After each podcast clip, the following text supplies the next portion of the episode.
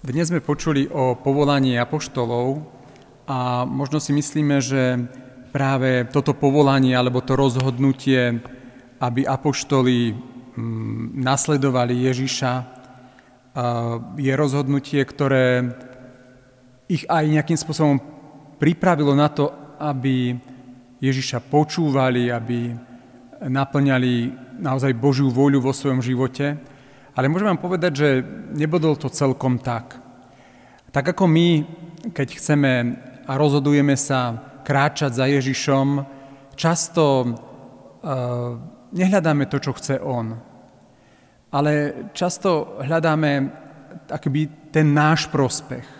Vidíme tú našu cestu, tú našu víziu.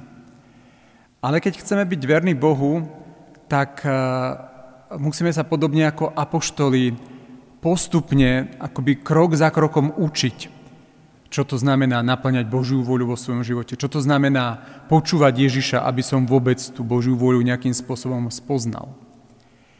Um, ani dokonca tí najlepší Ježišovi učeníci, ako bol Peter, Jakub a Ján, ktorí boli taká trojica, ktorú Ježiš vždy bral na také dôležité miesta, dôležité rozhodnutia, tak neboli dobrými poslucháčmi. Len si zoberieme tú udalosť, keď Ježiš berie týchto troch apoštolov na vrch premenenia, a hore na, na ten kopec a tam sa naozaj pred nimi premení, zjaví sa vo svojej božskej sláve. A apoštoli to ani tam nezvládnu. Určitým spôsobom aj tam zlíhajú, pretože Peter aj keď vidí slávu Ježiša ako Božieho syna, tak asi adekvátne by mal aspoň klaknúť si alebo padnúť na zem, pokloniť sa a v nemom úžase zostať počúvať. Ale on nie, on mal svoj program, on mal svoj plán. Aj ten navrhuje potom, ak si pamätáte na tom, na tom vrchu, hovorí, že postavme tu tri stánky. A, a pritom e, skutočne až hlas nebeského Otca akoby učí aj týchto apoštolov, čo majú robiť keď e, zaznel z neba hlas, toto je môj milovaný syn, počúvajte ho. Takže počúvať Ježiša v živote, hľadať tú cestu, ako si nastaviť ten vnútorný duchovný sluch na to, aby, aby e, Ježiš k nám prehováral slovami, ktoré dokážeme zachytiť, ktoré dokáže zachytiť naša, naša ľudská duša, ktoré dokáže zachytiť náš vnútorný sluch. Ehm, prečo sa to nedarilo apoštolom a prečo sa to mnohokrát nedarí aj nám v našom živote? Počúvať pána. Pretože Ježišové smerovanie sa mnohokrát nám zdá také iné, nejaké také vzdialené od toho nášho premyšľania. Tak ako to bolo v prípade apoštolov. Ehm, u Petra to mnohokrát narazilo na jeho akoby myšlienkovú bariéru o tom, ako má vyzerať Mesiáš, čo má robiť Mesiáš, akú úlohu má zastať Mesiáš v izraelskom národe. Viete, Peter nevedel, že sa nesprávne rozhoduje, ale skutočne práve to, že nemal ten čas alebo akoby nenaučil sa ešte počas toho času s Ježišom ho počúvať z hĺbky srdca, tak naozaj išiel zlým smerom a viedlo za sebou aj druhých tým zlým smerom. Božie slovo Petrovi, ale aj nám zaznieva na tej hore tábor. Počúvajte Ježiša. Je to náročné, pretože mnohokrát aj my chceme viac či menej svoj duchovný život riadiť sami. Je to akoby nás tak zakodované, mať svoj plán a všetko, aby išlo podľa tohto plánu. Ale viete, Božie slovo hovorí, že Boží duch vanie kedy chce a kam chce. Dokonca aj tie naše e, vysnívané modlitby a pravidelné stretnutia s Ježišom nemusia vždy prinášať to ovocie, po ktorom túžime. Pretože skutočne Boží duch vanie kedy chce a kam chce. A pre nás je dôležité byť vždy pripravený zachytiť to vanutie ducha, kedy On chce, niekedy my chceme. A kedy to spraví tým svojím spôsobom, nie tým spôsobom, ktorý čakáme alebo máme pripravený my. Teda v prvom rade ho máme počúvať a potom uskutočňovať, čo on povie. A, takto počúvanie to nie je len nejakou takou bežnou konverzáciou, by som povedal, alebo bežnou výmenou informácií, ako keď sa rozprávame s druhým ľuďom, s druhým človekom, s druhými ľuďmi. Pretože počúvanie Boha nás vovádza do hĺbky, do stíšenia sa. A to preto, aby skutočne sme zachytili jeho hlas a tým aj uvoľnili Božiu moc v našom živote.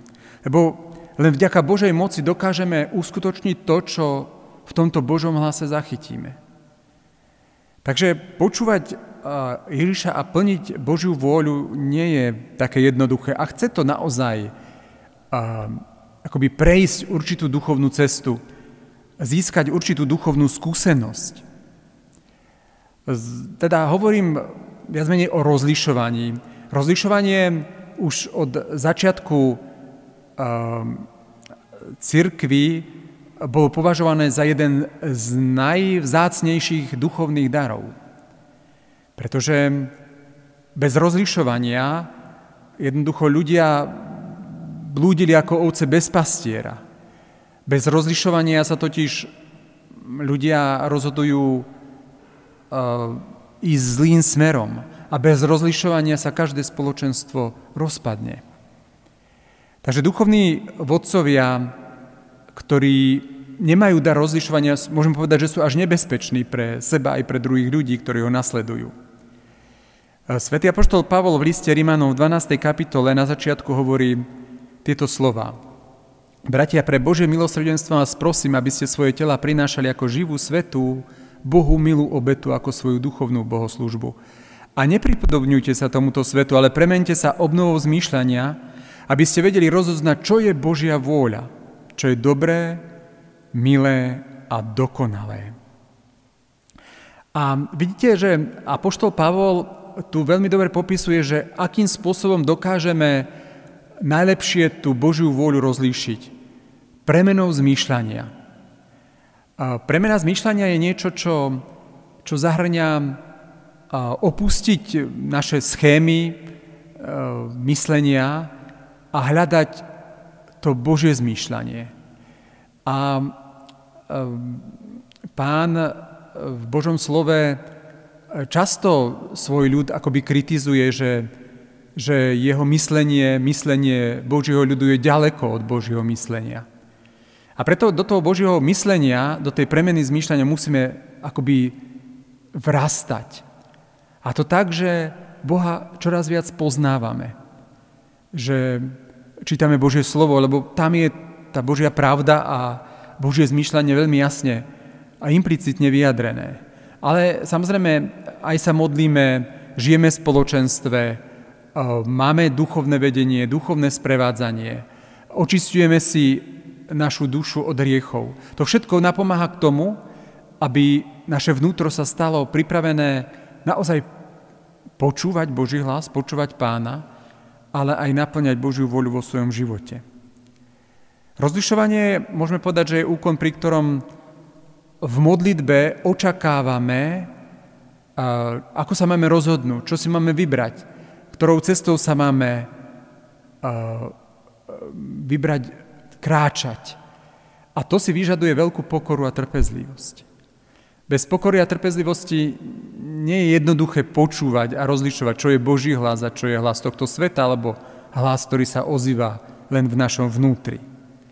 Teda tá Božia pokora, ktorú nás Boh chce naučiť, je pokora, ktorá vychádza z prežívania Ježíša, ktorý tiež si mohol vybrať vôľu svoju, ale hovorí, nie moja, oče, ale tvoja vôľa nech sa stane.